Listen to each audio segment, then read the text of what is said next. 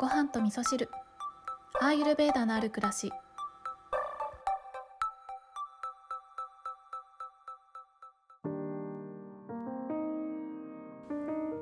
こんにちは土井京子です、えー今日も夜収録をしているんですけれども先ほどまでねお風呂に入ってたんですが、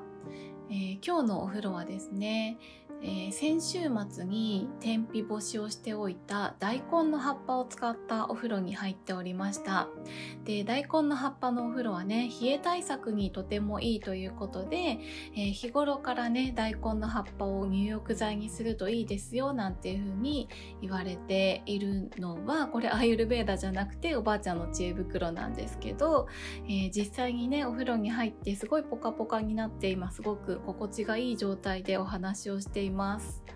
はい、で今日のお話はですね昨日のエピソードの中でね月経痛について近々お話ししようと思いますって言ってたんですけど、えー今日はその前段階のお話としてですねえーなんで月経になると体調が崩れやすいのかっていうお話をしたいと思います。で月系の話だとね男性の方はあんまりピンとこないかもしれないんですけれども、えーアーユルベーダではねこの月経というのは毎月1回ある、えー最高のデトックスプログラムというふうに言われているんですね。なので本来であればあのとても喜ばしいことなんですけれども多くの方がねこの月経に関してはトラブルを抱えていてお腹が痛くなったりとかイライラしたりとかものすごく体がむくんでしまったりとか頭が痛くなったりとかね。人によってあの症状は様々だと思うんですね。でもあの症状が様々ってどういうことかなって皆さん考えたことありますかね？えー私はねこの月経の話をするにあたって、まあ、ちょっといろいろ考えてみたんですけれども、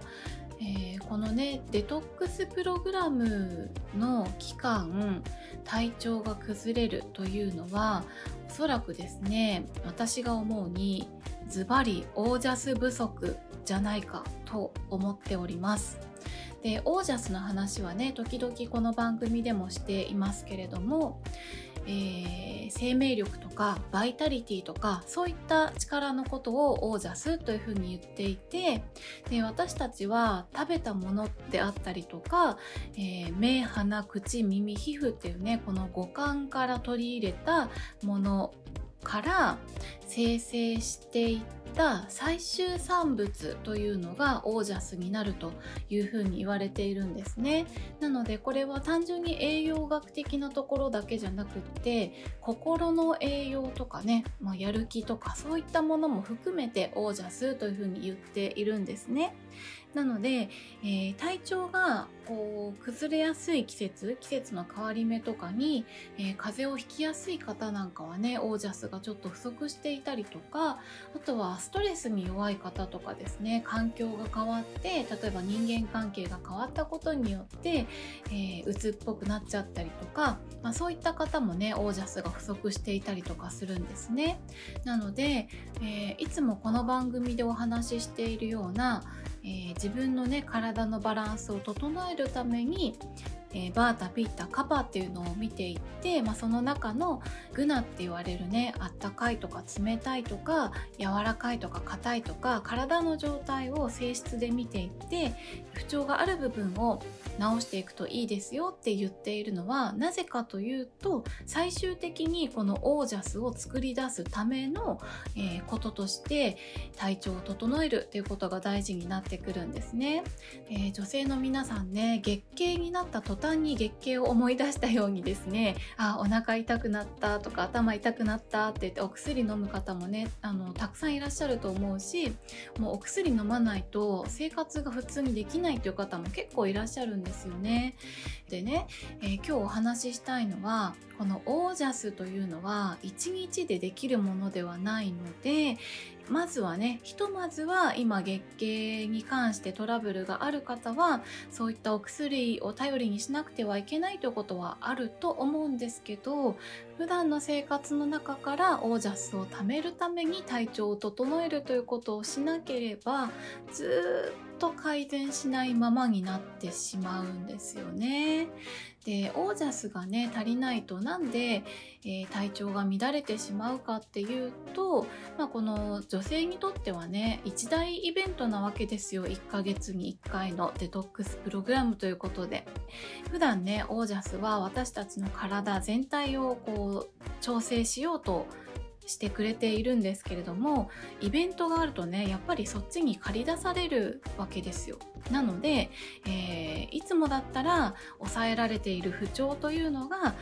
月経になると出てきてしまうというところでもともと弱い部分っていうのが月経になると、えー、不調としてねボーンと出てきたりするっていうのがこの月経に関するトラブルなんだと私は考察しております。ということで今日はですね女性が月経の期間というのはなんで体調が崩れやすくなってしまうのかというお話をさせていただいたんですがこのオージャスっていうのは女性に限らずですね男性にとってもとっても大事なものというか生きる生命力そのものなのでオージャスがなければ生きていけないという考え方になるので体調が悪い時に何とかしようっていう考え方っていうのはどんなに東洋医学的な知恵を取り入れたとしてもそれはその時の、え行き当たりばったりの対症療法でしかなくって根本改善ではないんですよね。なので私たちが生きていく上で本当に健康になろうと思ったらやっぱりね日々のこう地道な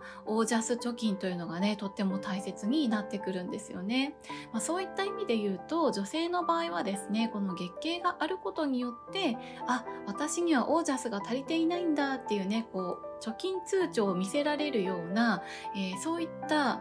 こう表面的なね評価というものを見せてもらえるのでまだマシだなというふうに思うんですよね。